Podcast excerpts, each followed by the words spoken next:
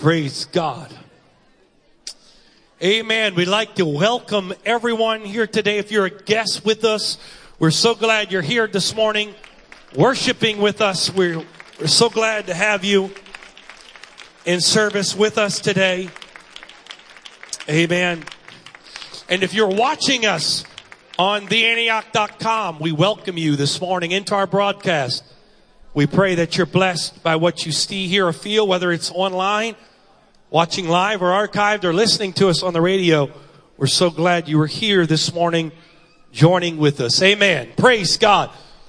Today, with the help of the Lord, I attempt to do what I was trying to do last week before the Lord had other plans. So I, I, I am hoping in Jesus' name. I said I'm not hoping, I'm hoping to follow the Holy Ghost, but we'll see if we get very far today in this. Uh, so we're going to just refresh us. We're going to start back at the beginning. So you can be seated because we're going to read a little bit. And as I said last week, for those of you that don't read your Bible during the week, I'm going to help you today and read a little bit to catch you up. Reading out of the book of Kings, and it says that it came to pass when the Lord was about to take up Elijah into heaven by a whirlwind that Elijah went to Elisha with, with Elisha from Gilgal. Then Elijah said to Elisha, stay here, please, for the Lord has sent me on to Bethel. There's a progression here that I want you to kind of catch as we go. We go from Gilgal to Bethel. But Elisha said, as the Lord lives, and as your soul lives, I will not leave you. So they went down to Bethel. Now the sons of the prophets who were with Bethel came out to Elisha and said, do you know that the Lord will take away your master from over you today? And he said, yes, I know. Keep silent. Verse four, then Elijah said to him, Elisha, stay here, please. For the Lord has sent me to Jericho. For if you go from Gilgal to Bethel, to Jericho. But notice every time there was a new direction, Elisha's response to Elijah, he said, as the Lord lives, as your soul lives, I will not leave you. So they came to Jericho. Now the sons of the prophets who were at Jericho came to Elisha and said to him, do you know that the Lord will take away your master from over you today? So he answered, yes, I know. Keep silent. Then Elijah said to him, stay here, please for the Lord has sent me on to the Jordan. But he said, as the Lord lives and as your soul lives, I will not leave you. So the two of them went on. And 50 men of the sons of the prophets went and stood facing them at a distance while the two of them stood by the Jordan. And now Elijah took his mantle, rolled it up, struck the water and was divided this way and that so that the two of them crossed over on dry ground. And so it was when they crossed over that Elijah said to Elisha, ask what I may do for you before I am taken away. And Elisha said, please let a double portion of your spirit be upon me. I want to preach today as the Lord helps us on how bad do you want it? How bad do you want it? If we notice here, there is a progression in this story of how the interaction between Elijah and Elisha. I know that can be confusing a little bit in the names there, but Elijah, who was the man that was the, the prophet, and Elisha was the one that was following him, there was a progression. But to understand a little bit how they got there, we got to go back a little bit in scripture and find the, uh, the, the part when they first truly met, when they first came in contact with one another. It's called the Great Commissioning of Elisha. You go back to 1 Kings chapter 19, it says this. So he departed from there. This is Elijah. So he departed from there and found Elisha, the son of Shaphat, who was plowing with 12 yoke of oxen. And he was with the 12. Notice this. There is nothing ever in scripture that is done accidentally. The Bible is not a book that has been edited to, to get rid of the typos and the misgrammar and, and the things that aren't very clear. Everything in the Bible, all the way down to the A's and the ands and the thes, all have a purpose. God put them in there for you and I. I've heard many, many people say, you know, I don't understand. If you read the book of Numbers, there's a lot of stuff in there that doesn't make much sense. And, and to the surface, there may not be a lot to all that, but God doesn't put anything in His Word by accident. If you figure that God, I said this before, but allow me to elaborate one more time. If God was going to condense everything that He had to say into 66 books to give to you and I, don't you think that every word in there would have been carefully chosen by the Creator for you and I? It wasn't like he had times in the book where he had to have some filler. You know, you read a book or you read a novel, you watch a movie or whatever, and there are some times that it seems like there are some fillers in the story just to prolong the book or prolong the movie. But in God's book, there are no fillers. There's no such thing as a throwaway chapter. Everything has a purpose. So we read this story and we find that Elijah comes to Elisha and finds him and the Bible just kind of drops it in there that he's that he's that he's plowing with 12 yoke of oxen. What does it matter to you and I how many animals he has? I don't care if he had 5, 10, 15, 20, 30. I don't care if he was out there by himself with a shovel. Why would the Bible tell me that he's out there and give me the specific number of oxen that he was with? Well, in the Bible, numbers have significance. Numbers hold significance.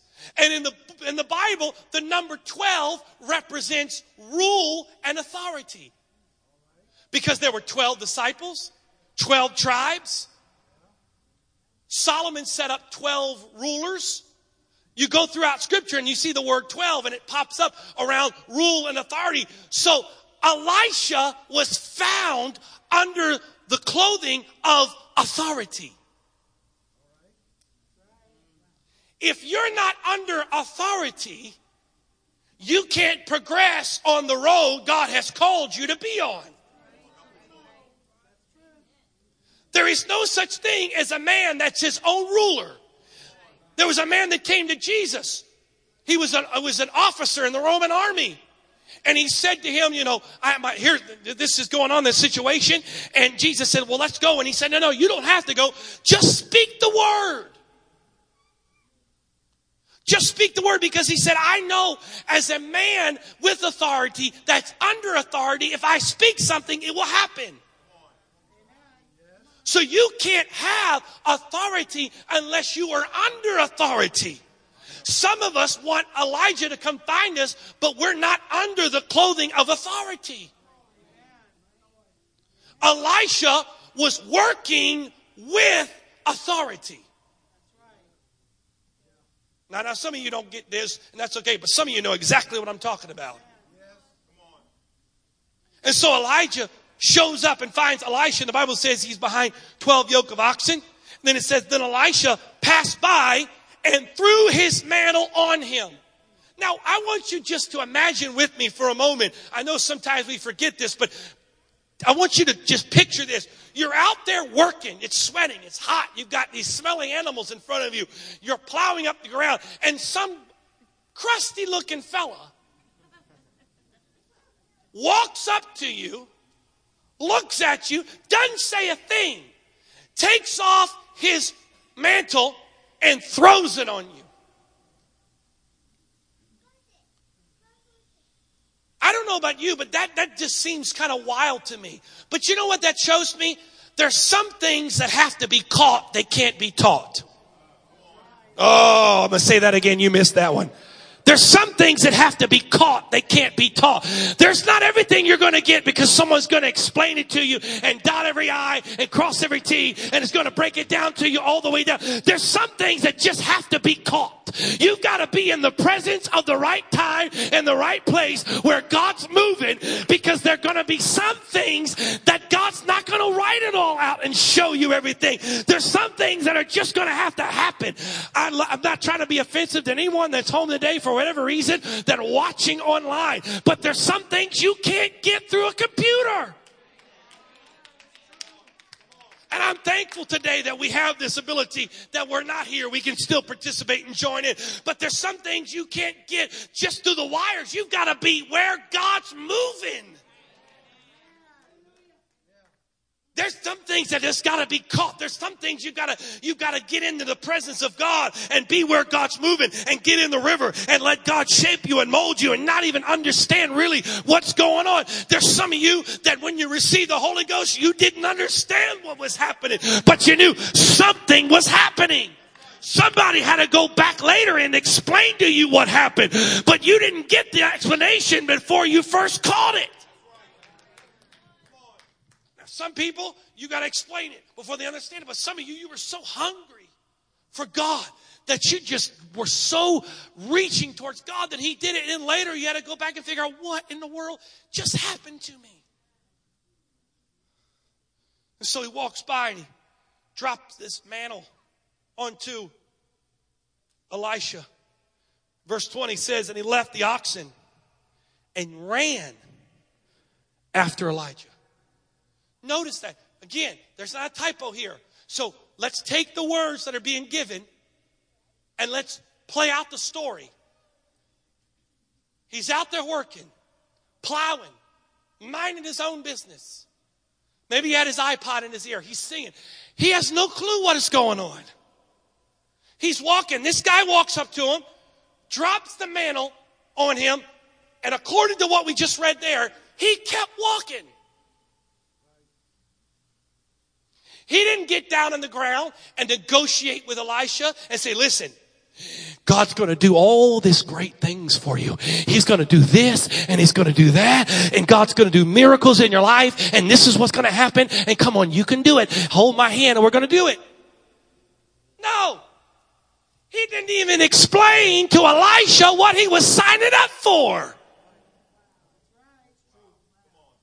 There was no contract. You know what? I, I wish sometimes God would explain to me what's going on.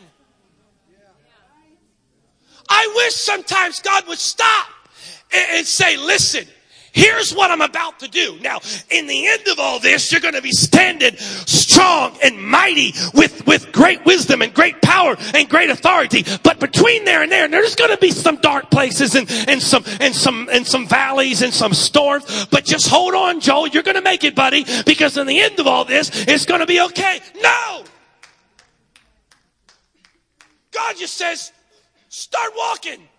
I'm believing because he's a good and just and right God that there's something on the other side, but I don't always know that. You're not always going to get the explanation of why.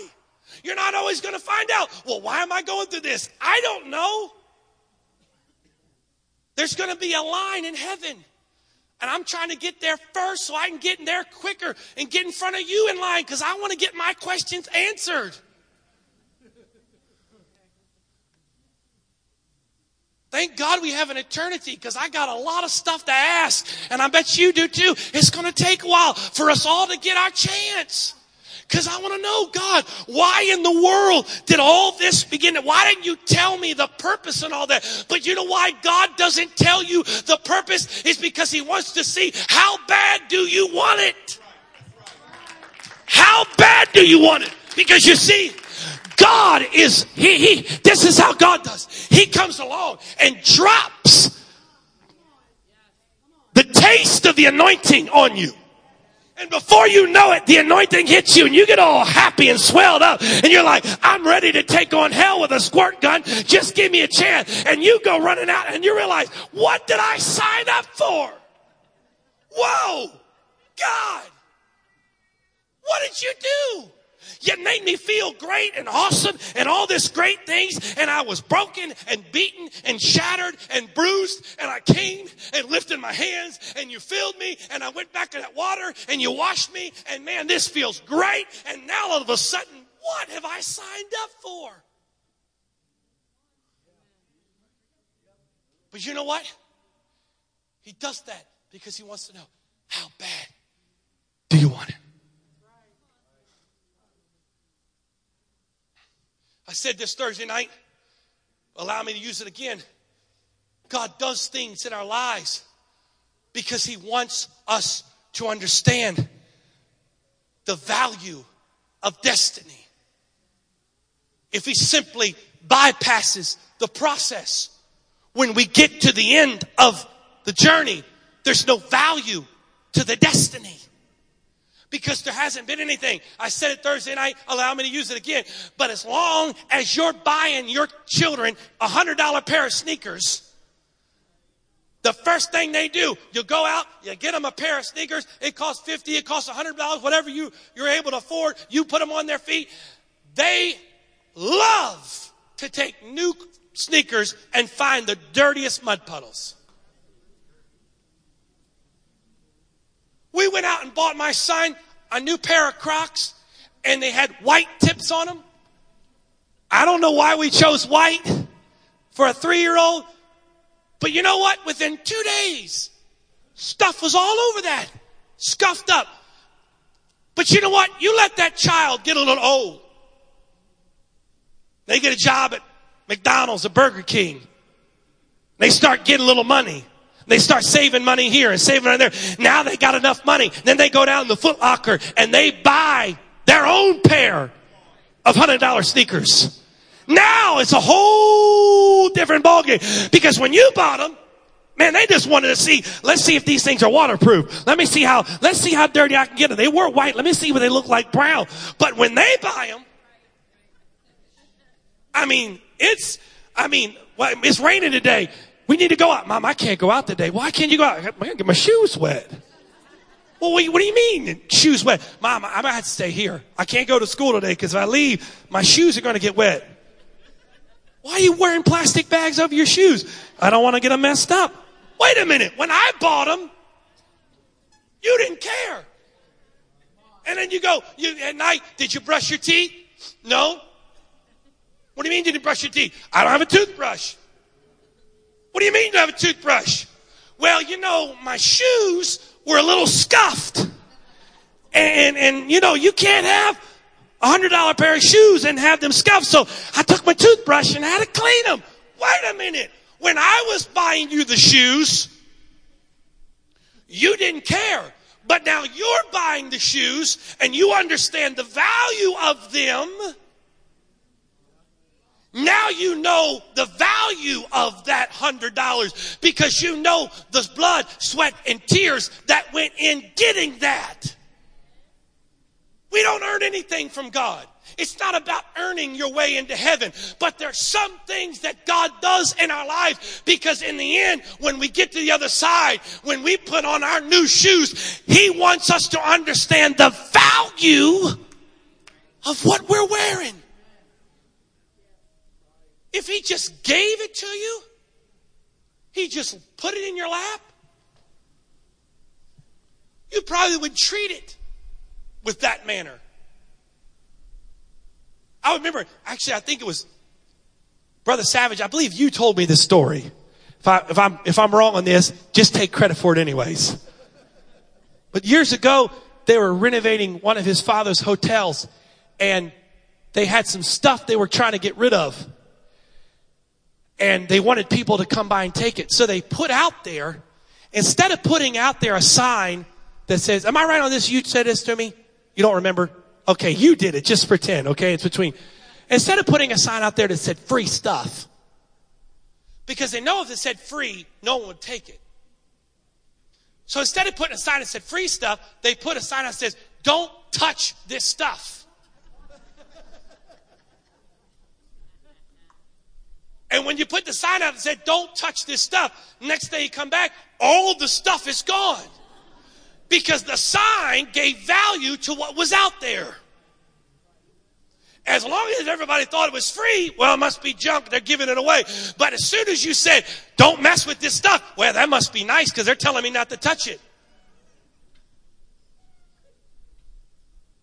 So there's a process that God takes us through that's significant. But here's the thing that happens. Watch. Go back to that verse. It says this. So Elijah And so Elijah, uh, uh, uh, where am I here? Verse 20.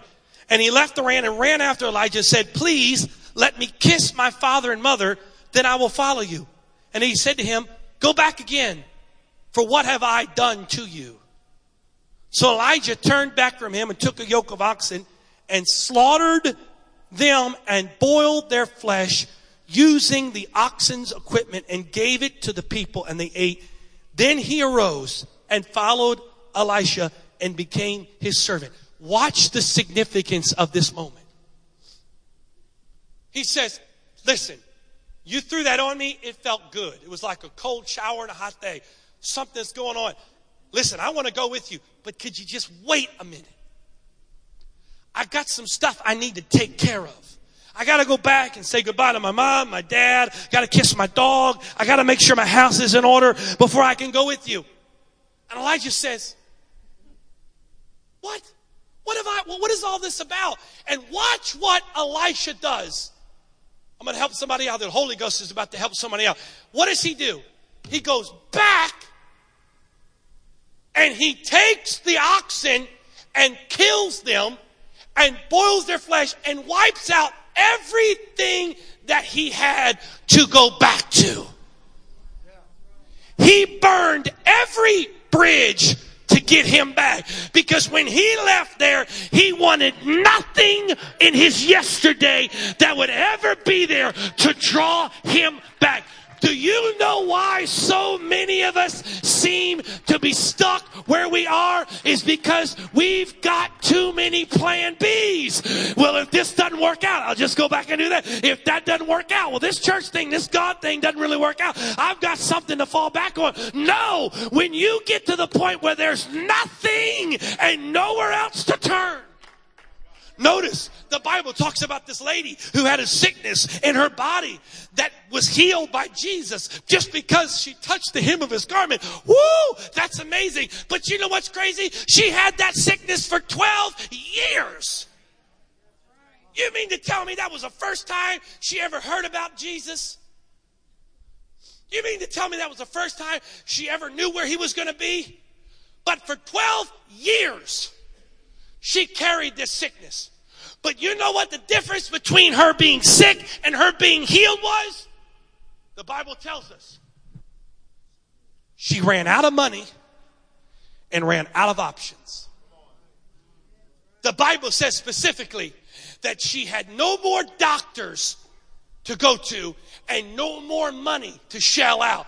And when she came to the end of it, that's when she had the faith to get to Jesus. As long as she had other options and other plans and other things that she could do, she didn't have the desperation inside of her for her faith to rise. Why did you come to God in the first place? You came to him because you had no other options left in your life. You were at the end or you were on the way to the end of life with nowhere else to go. When everything was good and money was flowing and all the stuff in your life was perfect, you didn't need him because you had options. That's why the Bible says it's hard for a rich man to be saved. Why? Because a rich man's got options.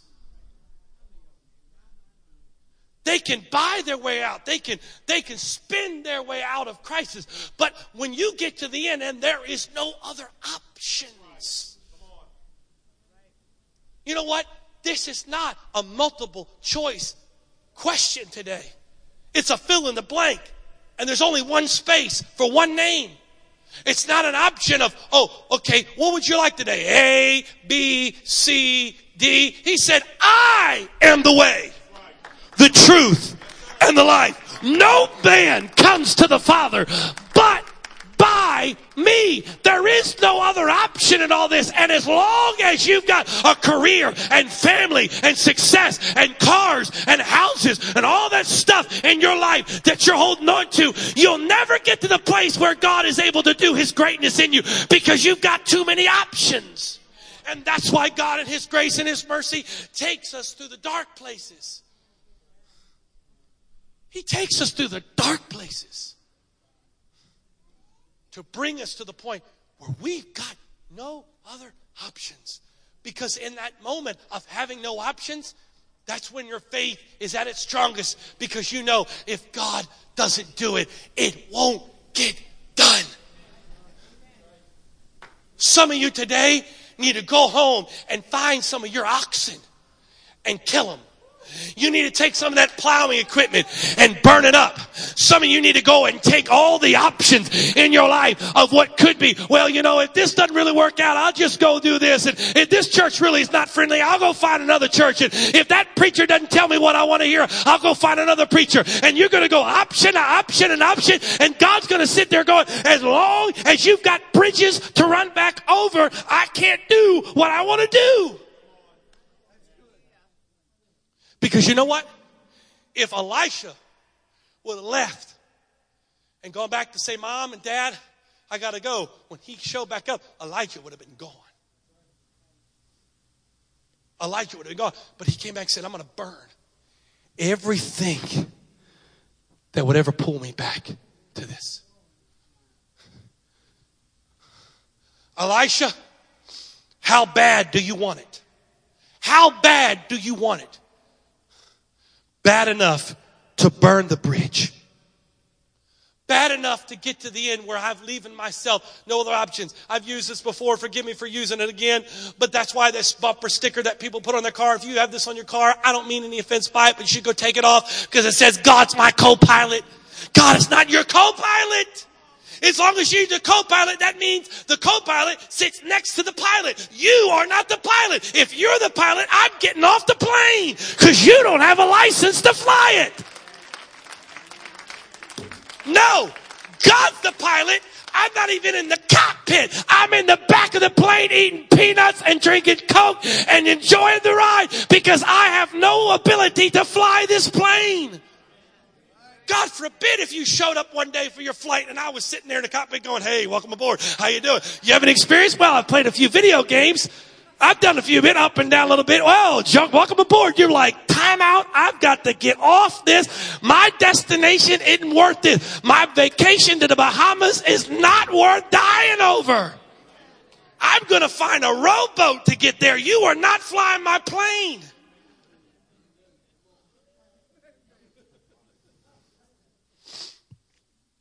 So the first place that they go, had this interaction here. We pick up the story a little later. The first place they go in their journey is to Gilgal. Gilgal becomes a significant place, not only in their journey, but what it represents to you and I, because Gilgal was the first place that Joshua and the Israelites came to when they crossed over the river, and it was where Joshua circumcised those Israelites who had not been circumcised. So Gilgal becomes a place where we deal with our flesh. Because New Testament baptism, New Testament circumcision is through baptism. So the first place God brings us to is that place of circumcision where he begins to deal with you and me, that ugliness that's inside of us, all that junk that's in us. That's the first place. But here's the significance. Gilgal is not a translation, but a transliteration of the Hebrew word. And literally, the, the root of the, of the word Gilgal means a wheel or circle something that rolls, meaning Gilgal is a place of going in circles. And there are times in our lives that it feels like we go in circles. We're not making progress. We've been around, we've seen that exit before. We've seen that before. We've been here before. We're going around in circles. Why? Because God is trying to get us to the place to deal with us. Where you have got to look yourself in the mirror and say, it's not the devil's fault. It's not God withholding my blessing. It's me, it's me, it's me, oh Lord, standing in the need of prayer. And when you get in a place where you're walking around in a circle, because go back to the last time they walked around in a circle for 40 years. Why were they doing that? Because he was dealing with the doubt of the flesh.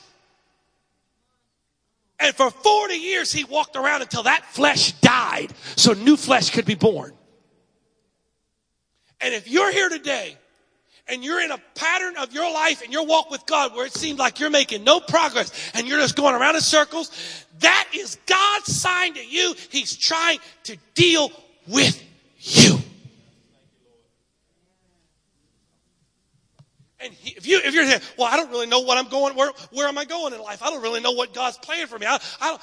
You know what? I don't really know everything God is doing in my life. I can't spell it out, but I I know there's a direction. But if you're today and you feel like I don't really have much direction, I, I'm just going around and feels like my life is just not going anywhere. I'm running in mud. It's not really much progress. That's a sign that God is trying to work on you. In the first place that Elijah took Elisha was the place of the flesh where he could say, We're going to work on you. But then he said to him, Stay here. Stay here. And Elijah's, Elisha's response was, I'm not staying here. Every time it got to a point, Elijah tested the hunger of Elisha. You will never mature past the place where God doesn't test your hunger. There are some here in this, in this, in this group today that have been around for 30 years that would testify to you today. I'm still hungry for God. That's why I'm as hungry now as I was when I first walked in this door. In fact, there are some things in me that are more hungry now than I was when I first walked in this door because I've seen and experienced great things and I'm not going to be hungry and I still see, I, till I see the fulfillment of all that God wants to do and through me and in me and for me. I'm not going to stop hunger so that when they get to the trials and the tests, what brings them through? Hunger. How bad do you want it? And Elijah kept asking Elisha every step of the way, listen, I'm going there. You stay here. Really, what he was saying is, I'm about to go to another place. How bad do you want it? And Elisha's response every time was, I'm going. Let's go. I'm going. Let's go. So he, the first place he went through it, he went, he went to, to the place of the flesh. The second place he went through is he went to Bethel. Bethel's significance, and forgive me for those of you that were here Thursday night. I'm repeating. I told you Thursday night I was giving away a lot of good stuff. I'm going to repeat myself today. But Bethel is a place where Jacob had a vision. Some people call this Jacob's ladder. But I want you to pay close attention to this vision that Jacob had. The Bible says that Jacob falls asleep and he has this vision. And in this vision, he sees this ladder going up to heaven. And in this ladder, he sees something very interesting to me when you read it. He sees angels ascending and descending. Now catch that. That's not a typo. He sees angels ascending and descending ascending and descending. Meaning, where were they coming from? They were coming from here. They were going there and then returning. The cycle wasn't from heaven to earth, earth to heaven. In Jacob's dream, he saw first ascending, then descending. I find this very peculiar, but when you peel back a little bit, the layers, that word angel there can mean angelic being, but it can also mean teacher, priest, messenger. Not just simply an angelic spiritual being, but can also be portrayed as a natural being. So just throw this out there, not making a doctrine on it. Just throw this out there. What if it wasn't angels that were ascending and descending, but it was the priests that were ascending and descending. And who is the priesthood today? Every believer that's been baptized in the name of Jesus and filled with the Holy Ghost, the Bible says, is in the priesthood. So when Jacob saw this vision of ascending and descending, he saw those who were earthly bound being able to walk in heavenly places. And when they walked in heavenly places and they came down, they came back to earth. You and I have the opportunity through the Spirit of God to step out of our natural man for a moment. The bishop said it last Sunday night. I thought it was wonderful illustration. Is that you and you, you, I, I'm not a good swimmer. I can swim to save myself, but I'm not swimming for entertainment and leisure. I don't know what it is about my body. I have a tendency to sink like a rock. I see these people swimming. I mean, they're just, it's so effortless and lazy and then just floating on the water. And I'm like, ah, looks so wonderful. I try to get out there and do that. One, two, boo. I don't get it. I don't understand. I've tried everything. I've tried relaxation. I've tried mind over matter. I've tried floaties. Nothing seems to work. I just sink. yeah, there's a visual right there. Me and floaties right there. but you know what? The bishop said it. I don't have gills. I don't have the ability to live under the water and be able to take in water out of my, in my mouth and, and, and let it flow out through gills and, and, and extract the oxygen that's in that water. I can't do that. You can't do that either. I mean, I hear, read these stories of these free divers that can go like 150 feet into the water on like one breath of air. I have a trouble in the bathtub going under. I mean, that's crazy. Think about holding your breath that long. You played that game when you were a kid. Who can hold the breath the longest? You know, I would always win. You know why? Because I go, I'd be breathing through my nose. They didn't know that, but I'm hoping. Boy, he's breathing long, isn't he? Because I'm breathing. You close my nose, I'm in trouble. But we're not designed for that. So if you're in the water, you've got to come up for air every once in a while before you can go back in water. Because you can't live in that world. That's not the environment. But you can go into that world. Our natural man is not designed to live in that spiritual realm yet. But God gives you and I the ability to step into realms that we aren't allowed to go through because His Spirit that's living in us takes us to places. Oh, some of you just, I'm losing you. That's okay. How bad do you want it? That's all right. That's the whole point of this. I'm not preaching to the many, I'm preaching to the few today. But notice where all this happened. It happened at Bethel. What does the word Bethel mean for all of you biblical scholars in here? House of God. This took place in the house of God. Now, the Bible says that we are the temple of the Holy Ghost, that we are the house of God. But there is something also significant about you and I in this room today. Because when you walk out of this room today, you walk out of here as a son. But when you step across that door and you get with us, you are a bride. It's a different place. I know these four walls don't hold any special reverence in heaven, but this place becomes the house of God because the Bible says wherever two or three are gathered together in my name, I would be in the midst. So this place becomes a place where people from black to white, from rich to poor, from wealthy, all around the specters of life can come together and lift up hands and begin to worship and begin to praise. And the Spirit of God descends into this house.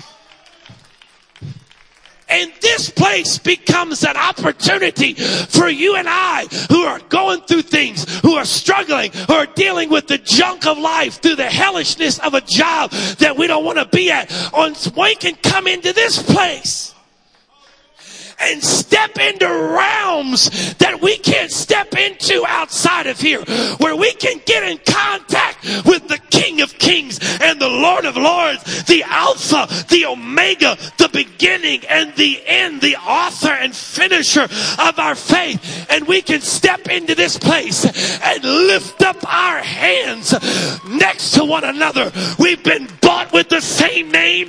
We've been filled with the same spirit. And in that moment, we can be transferred to another place and we can leave this realm for just a moment.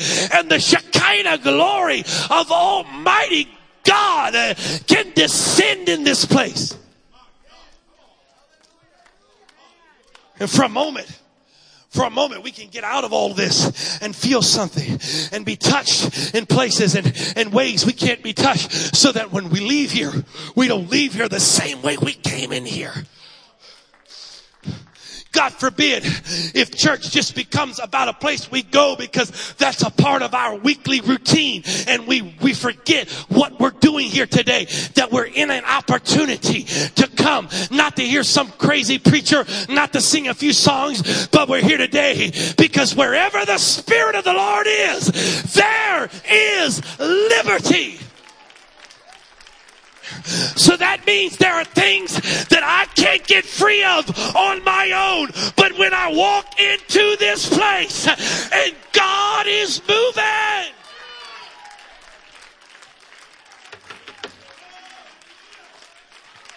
You know what that means? That means simply sometimes just being in this place, sitting in this place. It has nothing to do with 1535 Ritchie Highway, the lights, the ceiling tiles, the fans, the cameras, the mic. It has nothing to do with that.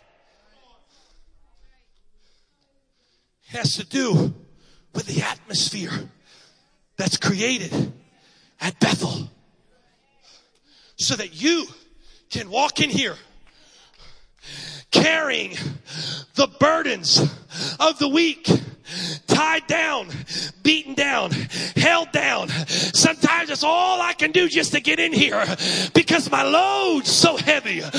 My body's so weak. My mind is so weary. The only thing I can do is just make it in here today. But when I get into his presence,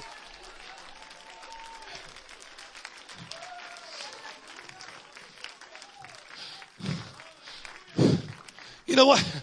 There's a song that we sing when I get in His presence, when I get to His presence, every doubt that I face in a moment goes away. You know what? Sometimes the problems that I bring in here that weigh me down become a stepping stool for me to get even higher and closer to Him because I know that I've got to reach out and touch Him.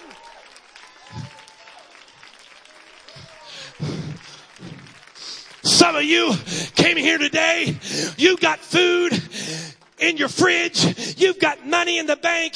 Your kids are saying you and your spouse aren't trying to kill each other. You can come here today. You can sit and go through the motions because you've got nothing to live for. It's okay. Everything's cool. I'll be cool for now. It's good. But there's some of you, you come in here, you don't have that option. Your life is is you're in a you're in a dark place. You're in a valley. You're not on the mountaintop sunning and enjoying life. You're in the dark place. You can't afford to come in here and just go through the motion and check off. There's something inside of you that says, listen, I can't afford to just come and go through this. God.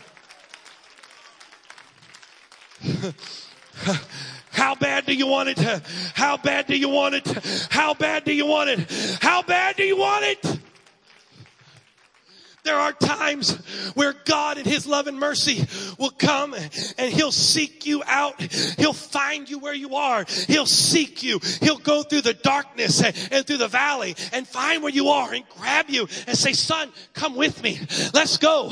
And He'll pull you down and He'll leave you and say, today is going to be the day. But there there's sometimes where God just says, here it is. This is not a five star restaurant. The server's not bringing it to your table. It's a buffet. If you want to eat, you get your little plate and your little backside up out of your seat and you come to the buffet. Hey, you like steak? We got steak. You like fish? We got fish. You like pasta? We got pasta. You like veggies? You got veggies. You like dessert? We got dessert. It's all here for your palate, but you gotta be hungry enough.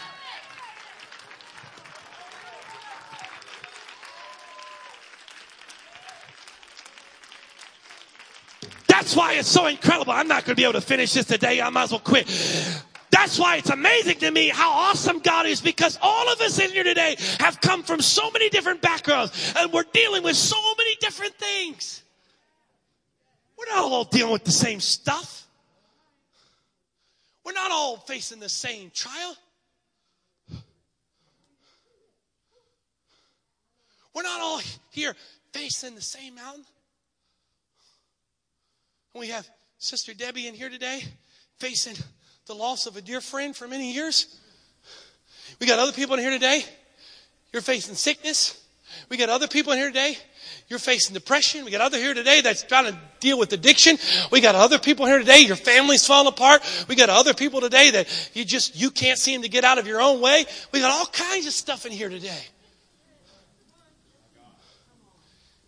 And on a human level, it would be impossible in one brushstroke to be able to do something to touch every person on every level.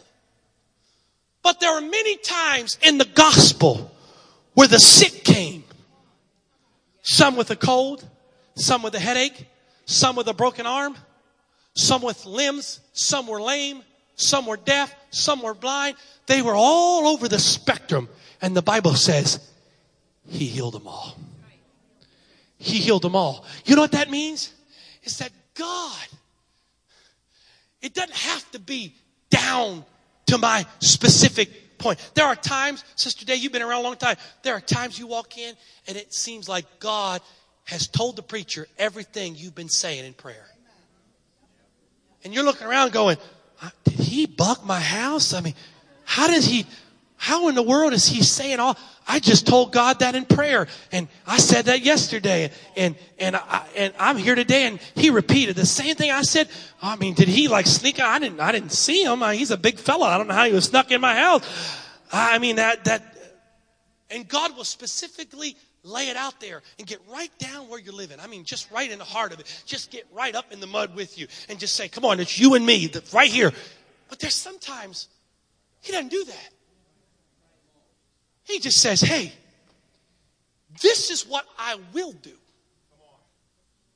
But I'm just going to drop the mantle out there on you and keep on walking. I'm just going to come by in a service, in worship, I'm just going to touch you. I'm going to let you feel my presence, but I'm going to keep on walking. I'm not stopping at your pew and staying there all day. I'm going to drop on you what I feel, I, what, what I can do, but then what are you going to do about it? How bad do you want it? You know why some of you are stuck where you are? Because you have let your hunger die in your problems. You've got no hunger left. Your hunger has become consumed by your situation. But how bad do you want it? I, I finish with this. The disciples were out on a boat one night. It was storming like most of them had never seen before. These weren't just novice men, these were experienced some of them were very experienced sailors. This wasn't the first time that they had been in a storm, but apparently this storm was quite amazing, quite devastating. And it got to the point that here are these hardened sailors. And they had begun to be overwhelmed with fear and panic and begin to talk to one another that this is it. We're perishing it's going to be all over. And the Bible says that Jesus was up in the mountain praying. And here's what it says very interesting. It says he saw where they were. He saw their distress. Now, you want to think just for me for a moment. If God saw me at my dark moment, and I picture God and how God operates, I'm picturing He just starts taking off, running right towards me. Just absolutely on a on a lightning fast pace and comes and jumps in my boat and grabs me and holds me and said, It's to be okay. That's what I think about when I think of God. But this is what happens. The Bible says that He sees them in their storm and goes to them. And in that, you're thinking, well, here goes Jesus to the rescue again. But then it says something at the bottom of the verse that is absolutely astounding to me in the whole character of Christ. It said this He said, He saw them, came to them, but would have passed by them. He would have passed them by and left them there. But in their fear, they cried out. But it came out of their desperation that they cried. He showed up. And the Bible says he would have kept walking by. We often think of God today as someone come in this place all of us here today have our own requests, our own needs. We often think of God as this loving, gentle, which He is, who comes, finds us, touches us. And He does that. But there are times where God shows up into a storm and lets you know He's there, but waits for you to make the first move. And depending on your response depends on His providence. Your response determines God's action. We don't like that.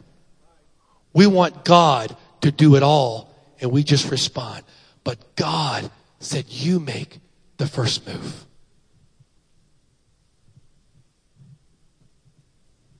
Some of you today, I believe the Lord wants to begin to work in your situation. He's here today to begin to work. But if you choose to let this moment pass by, you're going to go back to Gilgal in that circle, into that circle, that wheel, and keep going until you get to the point where you're willing to say, God, I'm ready to go? I'm ready to go. My question to you today how bad do you want it? How bad do you want it? How much do you want Jesus? Is it an option today? Is it an option today? Is this something you're here today to check out to see, well, let's see if this church will make you feel good, or let's see if this will work out. Let's see if this preacher can preach to me, or this person can sing to me, or this church will make me feel good, and this church will love me, hug me. You know, let's just see. Is that what you're here today, or you're here today because you know what? I want Jesus. Because you know what? Bottom line, I gotta tell you this. If you don't come back next week, we want everyone here to come back next week. We'd love to have you. But you know what? If you don't come back next week, the earth won't stop. You being here or not being here next week won't determine anything because you've never healed anybody. You've never delivered anybody. You've never set anybody free. You've never lifted anybody out of the depth of sin, washed them and cleansed them and put their feet on solid ground. You've never did that, but the one who has is here. So as much as I would love to appeal to you today, the bottom line is my job is not to appeal to you. My job is to touch him. Because if I touch you, I'm just a man. If I say words to you and you're like, well, that was, that sounded good. That was kind of cool. That was neat. You walk out of here with some fancy words. That's it. But if collectively we touch Jesus and Jesus comes in this place, he touches you like no one else touches you. I wonder, is anybody here today that your hunger in your heart is crying out to touch God today? I'm not asking, you're not, not about a situation. Maybe you just want to touch it today. Say, God, I'm hungry for you. I'm hungry for you. And I recognize today that you're here in this place, whether it's coming down here or where you are, standing where you are. But is there anybody here today that's hungry for him that would take a moment of your time? And don't let it pass you by and just close your eyes and reach your hands out to heaven and just connect to God in this place. Can you do that? Whether it's getting out of your seat or staying where you are, that's not the question today. The question today is, how bad do you want it? Are you here today because it's a religious obligation? It's filling in a time, it's checking off a box on your to do list? Are you here today because you want Jesus? How bad do you want it? Are you looking for a church because you want a social club? Are you looking for a place where Jesus is? Where's Jesus? I want to go to where Jesus is. Come on, some of you have become so stagnant in your walk with God. You've plateaued and you've got to the point where you're satisfied with just existing. You're just satisfied with going around in circles. Is there any hunger left in you today that says, God, don't leave me where I'm at? Don't leave me where I'm at. Come on, someone needs to respond to the Holy Ghost today. Somebody needs to respond to the Holy Ghost today. Oh, Oh, if you're not praying for yourself, be sensitive to those that are around you for a moment. Come on, there's some people that God's moving on. There's some people that are reaching out to touch Him. Oh, let that be you today. Let that be you today. He's here in this place. That's it. Come on, that's it. Oh, yes. Come on, the hand of God is moving. The love of Jesus is flowing. Let Him touch you today. Let Him touch you today. How bad do you want it? How bad is it an option to you today? Is this a multiple choice question to you today? Or is it the only answer you've got?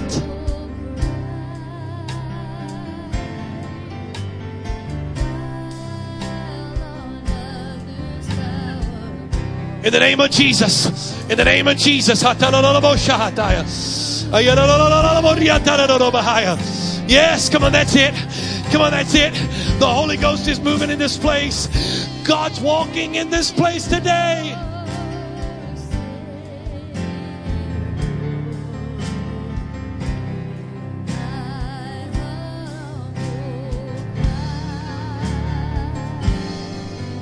Jesus. Jesus. Jesus. Yeah.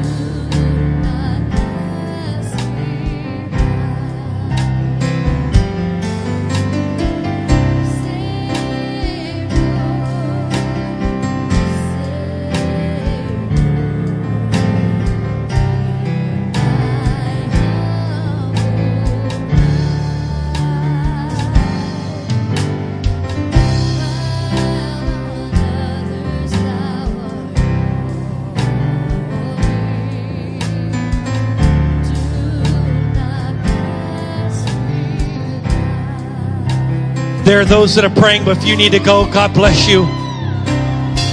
Please be mindful of those that are still praying.